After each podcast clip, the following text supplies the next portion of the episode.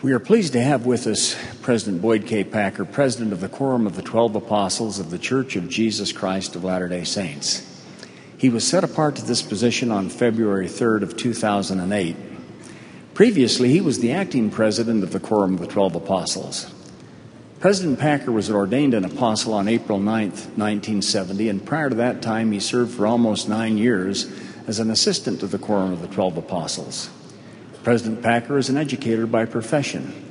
His career includes service as a supervisor of seminary and institutes of religion for the church and as a member of the Administrative Council of Brigham Young University.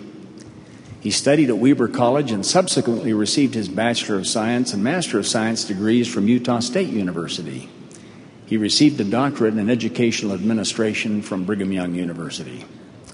President Packer was born in Brigham City, Utah. He served as a bomber pilot during World War II in the Pacific Theater. He served as president of the New England Mission, and he has authored a number of books and other published works, and is an artist with a particular interest in birds. President Packer is married to the former Donna Smith, and they are parents of 10 children. And now we will be pleased to hear from President Boyd K. Packer.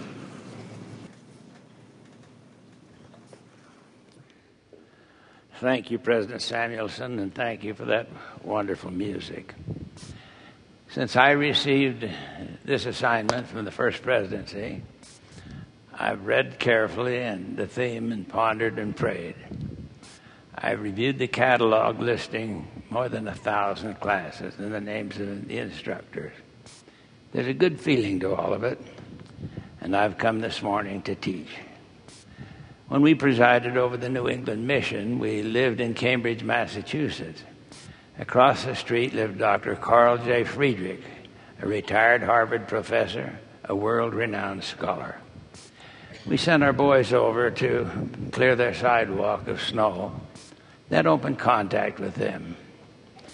When Donna's parents came to visit at Christmas, the Friedrichs invited us over for the lighting of their Christmas tree, an old fashioned tree with wax candles alight. It was a very beautiful experience. While visiting one day with Dr. Friedrich, he told me of the academic degrees from European universities. He became very agitated and said that it, it really irritated him when people asked what was he going to do with all the knowledge he'd gained. He answered sharply, Why should I have to do anything with it? Well, I know that you have something to do with the knowledge that you will gain in this great education week for yourself, for your family, and for the church. You are learning much at this great conference. I do not know who wrote these meaningful lines, but I think they apply today. Suppose that we say, as a tenet of wisdom, that knowledge is not for delight of the mind or an end in itself, but a packet of treasure to hold and employ for the good of mankind. A torch or a candle is barren of meaning, except it give light to men as they climb. And theses and tomes are but impotent jumble, unless they are used in the building of time. And truly, our endless researches need yoking with man's daily problems and strife. For beauty and truth have virtue and value, confirmed by their uses in practical life. I feel the best possible use of what you are learning, this education, will, will be to your family. The back windows of our home overlook a small flower garden and the woods which border Little Cottonwood Creek. The north side of the garden is the gable end of another part of the house. Except for a large window in the middle, this wall is thick, thickly covered with English ivy. Every year, this ivy has been the nesting place for house finches. They're small birds dressed as drably as sparrows, except in the springtime when the male puts on a bright red cap and neckerchief as his costume for serenading that he will do during the nesting season. The male house finch is one of the best soloists in the bird world. The nests in the vines are safe from the foxes and raccoons and cats that are about at night. Then one day, there was a great commotion in the ivy. Desperate cries brought eight or ten finches from the surrounding woods to join in this cry of alarm. I soon saw the source of the commotion. A snake slid partway down out of the ivy and hung in front of the window, just long enough for me to jerk it out of the ivy and slam it against the ground. The, the middle part of the snake's body had two bulges, clear evidence convicting him that the snake had taken two fledglings from the nest. Not in 50 years that we have lived at home had we seen anything like that before. It was a once in a lifetime experience, or so we thought. A few days later, there was another commotion covering the vines of our dog run. Same cries of panic, the same gathering of neighborhood finches. Now we knew what the predator was. A grandson climbed onto the run and pulled out another stake, still holding tightly to the mother bird it had caught on the nest and killed. I said to myself, What is going on? Is Eden being invaded again? we do not destroy snakes every time we see them, for they help to control insects and rodents. But we learned a lesson this time. For years, I had thought the vines were perfectly safe for the bird, but the lesson was too much to be obvious, too clear to be obvious. I reflected upon Adam and Eve, the serpent in the Garden of Eden, as recorded in the book of Genesis. Now, if this story of birds and serpents is an unpleasant way to begin a sermon and makes it uncomfortable. It was meant to do just that. I have read the plain spoken words of the prophets. Some of their teachings are not always comfortable to read. But while this example is uh, unpleasant to talk about, I hope that the principle will be more plainly understood. There came into my mind the warnings spoken by the prophets we will not always be safe from the adversary's influence, even within our own home. We need to protect our nestlings. In order to do that, we must first acknowledge that Satan, the devil, lives, what his purposes are, and what his intentions would be, and what our defenses should be. He was lying in wait in the sacred grove when the boy Joseph entered. No doubt Satan was hoping to forestall the restoration. He was, quote, an actual being from the unseen world who had such marvelous power as the boy Joseph had never before felt in any being. We know that we are spirit children uh, of Heavenly Parent on earth to receive our mortal bodies and to be tested. We live in a very dangerous world that threatens those things that are spiritual. The family, the most fundamental organization of the church, is under attack from forces seen and unseen. The adversary is about. His objective is to cause injury to the family. If he can weaken and destroy the family, he will have succeeded. The scriptures tell us to fear not them which kill the body, but are not able to kill the soul, but rather fear them who is able to destroy both body and soul. We also know that prophets have said that Satan cannot take one sparrow or one finch out of the nest unless we permit it.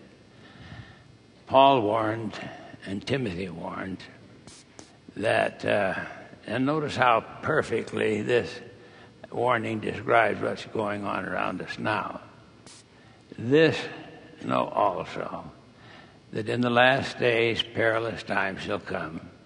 For men shall be lovers of their own self, covetous, boasters, proud, blasphemers, disobedient to parents.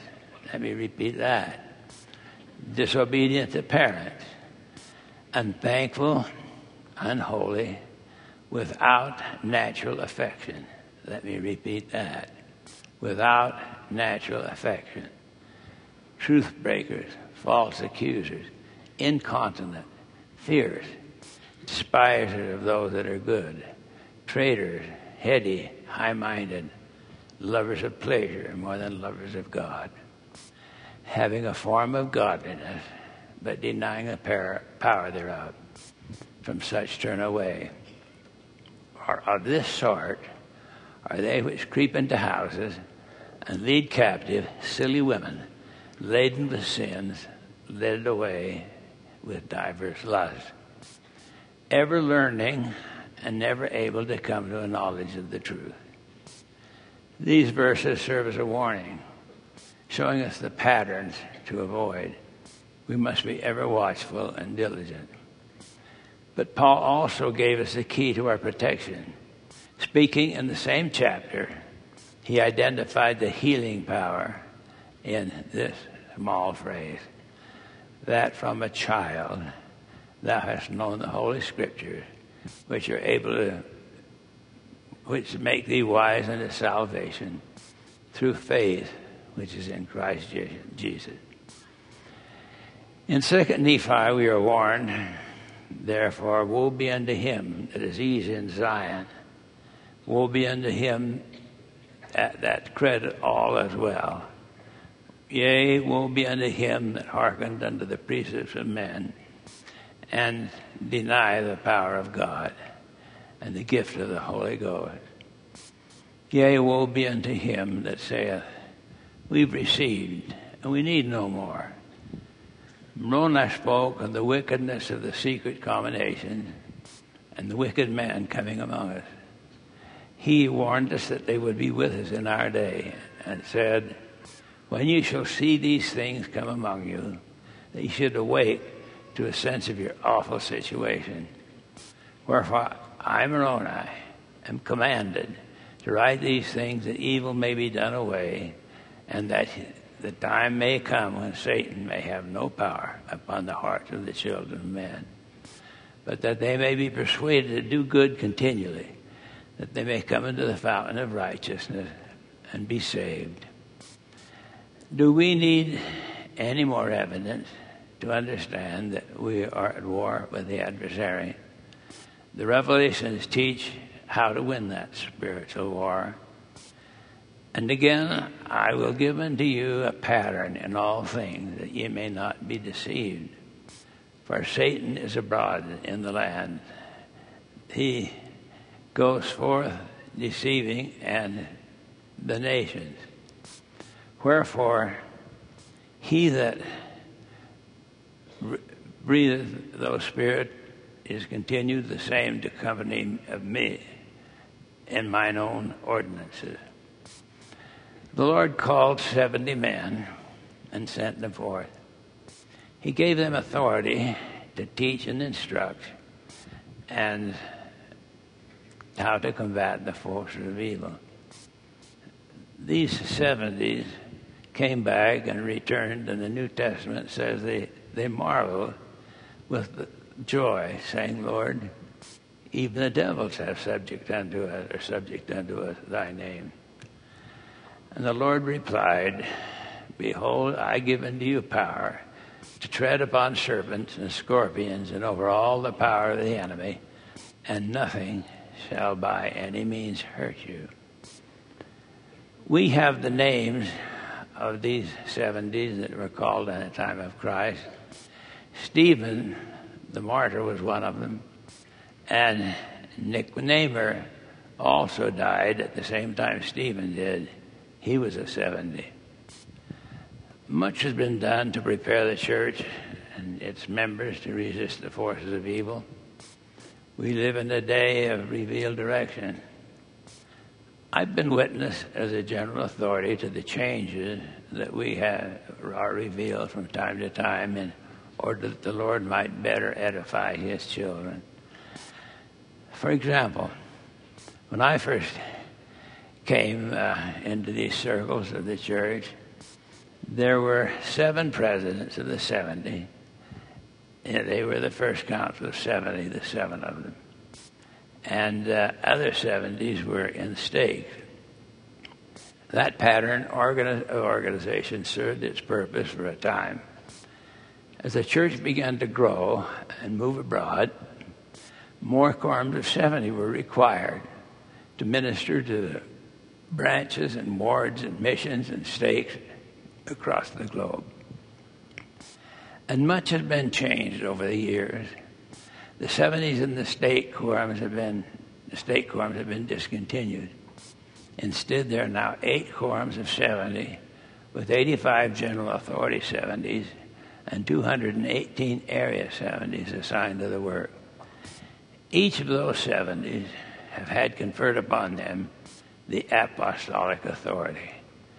Their role is to instruct and edify the leaders, members of the church, to build and strengthen fathers and mothers in their sacred role as parents and leaders in the home. They strengthen the parent and including single mothers who need and deserve the watch care that they can receive. The 70 go where the 12 is limited by the number cannot. The 70s are scattered across the world as they were in the early days of the church.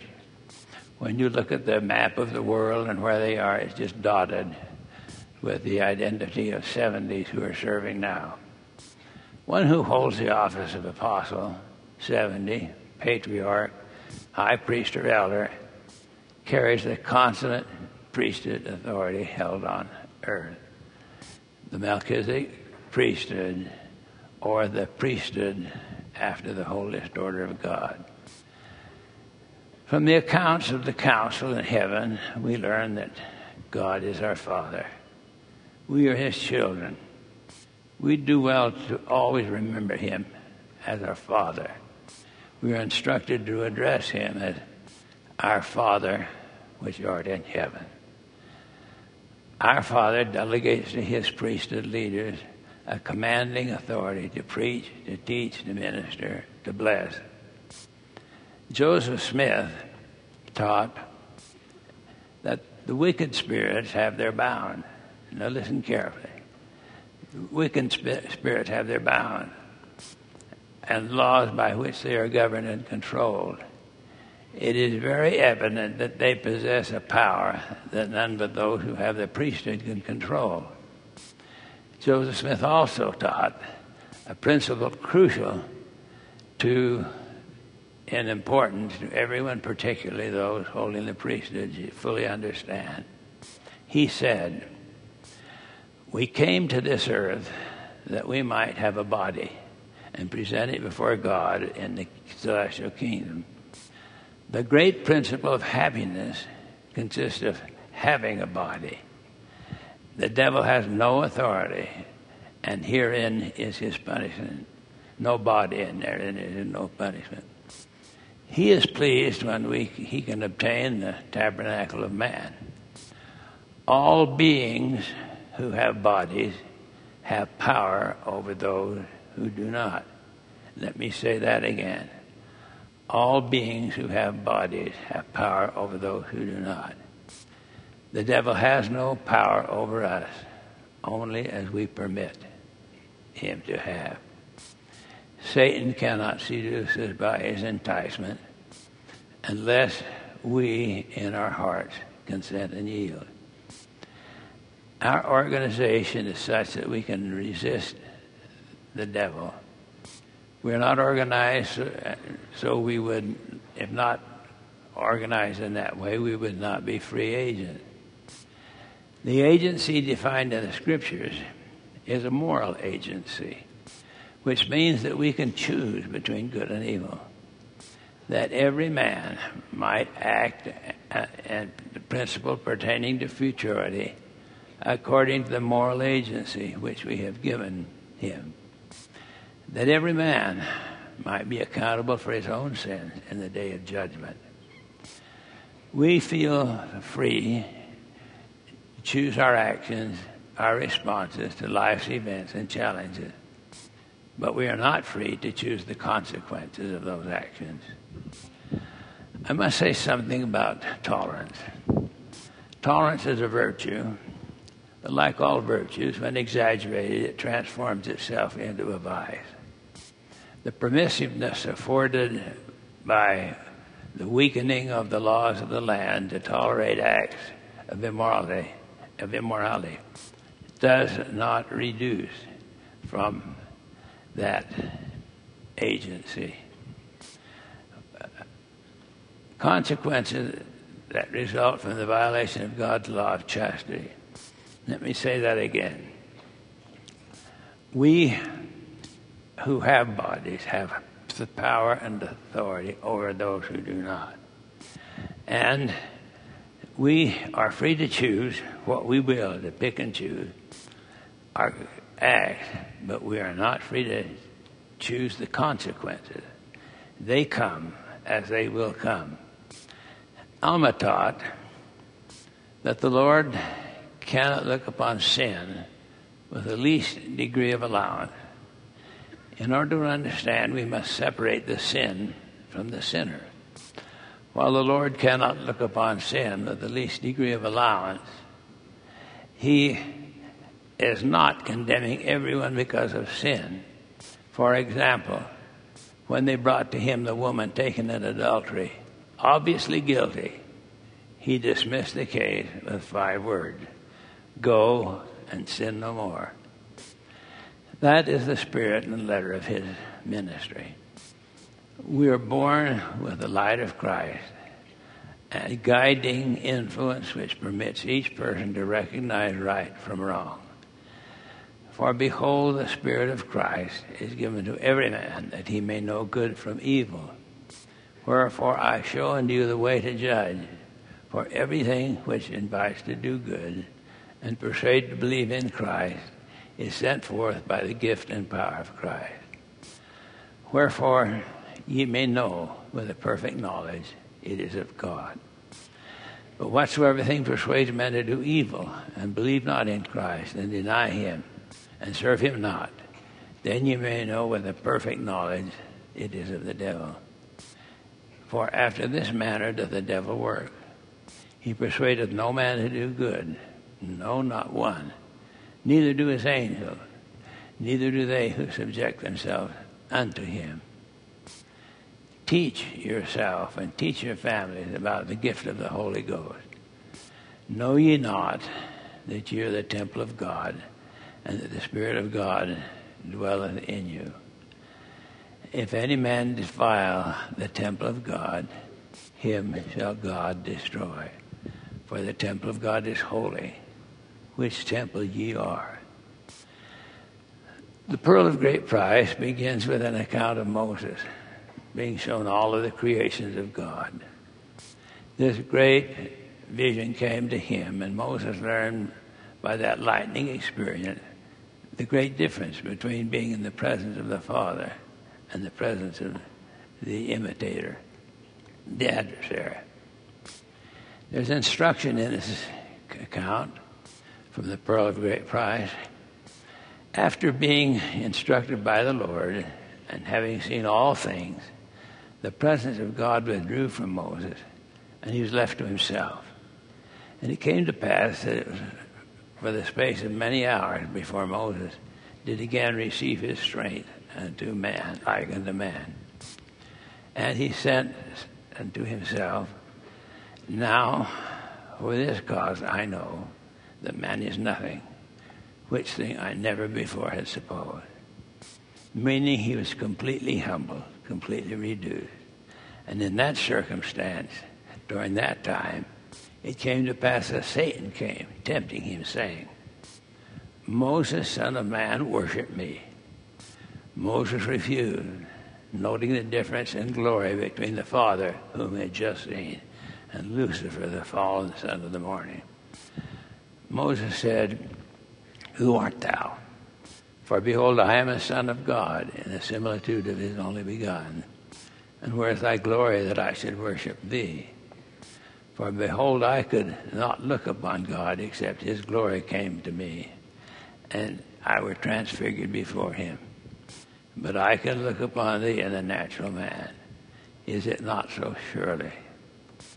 In consummate arrogance, Satan angrily demanded, demanded, I am the only begotten. Worship me. Moses was frightened. But when he received his strength, he commanded, saying, Depart from me, Satan, for this God only will I worship, which is the God of glory. Satan did not leave. Two more times more, he ordered him to leave. Both times he remained. The third time, Moses invoked the ultimate authority and commanded Satan to depart. He said, In the name of the only begotten, depart hence, Satan. And it came to pass that Satan cried with a loud voice and weeping and wailing and gnashing his teeth, and he departed hence. Moses learned something about himself and about the Lord and about the limited power of the adversary through that experience. Each one of us has to work through a similar testing. The scriptures tell us now we have received not the spirit of the world, but the spirit which is in God, that we might know the things which are freely given to us of God. For several decades, I have watched the changes in the church to restructure and clarify the focus on the family. Family home evening was encouraged by the first presidency in 1915. The first manual was printed in 1965. Then in 1970, all auxiliaries and agencies of the church were instructed to set Monday aside, Monday evening, for family home evening. Family home evening accommodates a man who holds the priesthood, the father of home, to preside over and instruct his children, his wife, and the children's mother as his helpmate. And the single mothers are given that authority. At this side, fortifying the home with their combined testimony, that mother and the single mother is never far from his watch care. Family home evening is not just an ordinary routine program of the church. In 1995, that great document, a proclamation to the family, the family, was presented by all members, was prepared by all members of the First Presidency and the Quorum of the Twelve Apostles. It speaks of gender set before birth, to be protected and never defiled. The hope is that Latter day Saints will recognize the transcendent importance of the family and live in such spiritual, attentive way that the adversary cannot steal into the home and carry away the children like that serpent did those innocent nestling finches. Our homes are most vulnerable. Therefore, the consummate power of the priesthood has been given to protect, uh, to protect the home and its inhabitants. It is not an easy or small thing to be a presiding officer in the church or in the home. The father has the authority and responsibility to teach the children and to bless them and to provide for them the ordinances of the gospel and every other priesthood protection that's necessary. He's to demonstrate love and fidelity and honor to the mother before the children that they can see that love. The great plan of happiness provides that an ordinary member can be extraordinary just by obedience to the laws and ordinances of the gospel. We can find safety and security for ourselves and our children by honoring the covenants we have made and living up to the ordinary acts of obedience required of the followers of Christ. Other simple individual acts of obedience include prayer, scripture study, temple worship, payment of tithes and offerings, acceptance and faithful fulfillment, of calling, Isaiah said, The work of the righteous shall be peace, the effect of righteousness, quietness, and the assurance forever. The peace is also promised in the Revelations where the Lord declared, If you are prepared, you need not fear. Some of you have come today with heavy heart regarding the welfare of a wayward family member, son or a daughter, grandson or granddaughter. Some of you have been denied the privilege of worthy companionship or even an opportunity of marriage. Some have been denied the privilege of parenthood, but it is not finished in mortality. Let me remind you that fear is the opposite of faith. Be hopeful, faithful, and prayerful. Lucifer will not succeed. I do not believe that any righteous pleading prayers will go unheeded. The Lord has said, While I was with them in the world, I kept them in thy name. Those that thou gavest me I have kept, and none of them is lost, but the son of perdition, that the scripture might be fulfilled. I have come to know that faith is a real power not just a verb expressing uh, or a belief. We have a body. Satan does not. We have faith. Satan does not. However much we suffer along the way, in the end, all can be well. Well, parents should know that ultimately their children need not be lost. Prayers and service will be rewarded with the thing that they desire the most the safety and welfare of their children. The revelations teach the glory of God is intelligence, or in other words, light and truth. Light and truth forsake the evil one. We are commanded to bring up our children in light and truth. If we explore and understand the things of the Spirit, then we can find out who the enemy is and how to protect ourselves and our children. I pray that each of us here can come to know who we are a child of God embodied in a physical body with attendant powers and blessings, that the gospel has been restored and the consummate power of priesthood is among us, and that if you are righteous and faithful, he will answer your prayers, not always in mortal life, but we believe in an eternal pattern of progression under the direction of the Lord Jesus Christ, whom we worship, and in reverence to the Father, who is our Father, the Father in heaven. I invoke his blessings upon all of us here, that the knowledge of the gospel doctrine will protect us and arm us against any challenge that may come to us in our lives, and do so as a servant of the Lord. And in the name of Jesus Christ, amen.